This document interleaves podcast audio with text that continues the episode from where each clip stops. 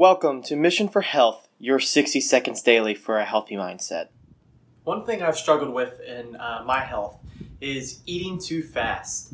Um, as I've become a health coach and learned more about what your brain does to your body when you eat too fast, uh, it doesn't. It's not able to catch up. Your stomach fills up, uh, but it takes time for your gut to be able to talk to your brain and say, hey, you've had enough, stop eating.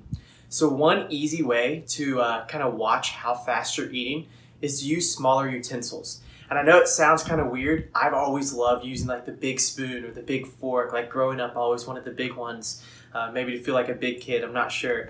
Uh, but I've started using like a small spoon and a small fork when I eat things because I noticed that I can get smaller bites and I chew it longer and I am able to eat a little bit slower. So try it this week. Use a small spoon or a small fork and let me know how it goes. If you're looking for more health tips like this, I encourage you to schedule a free health explore with me where we'll look at your current goals and help you realize your full potential.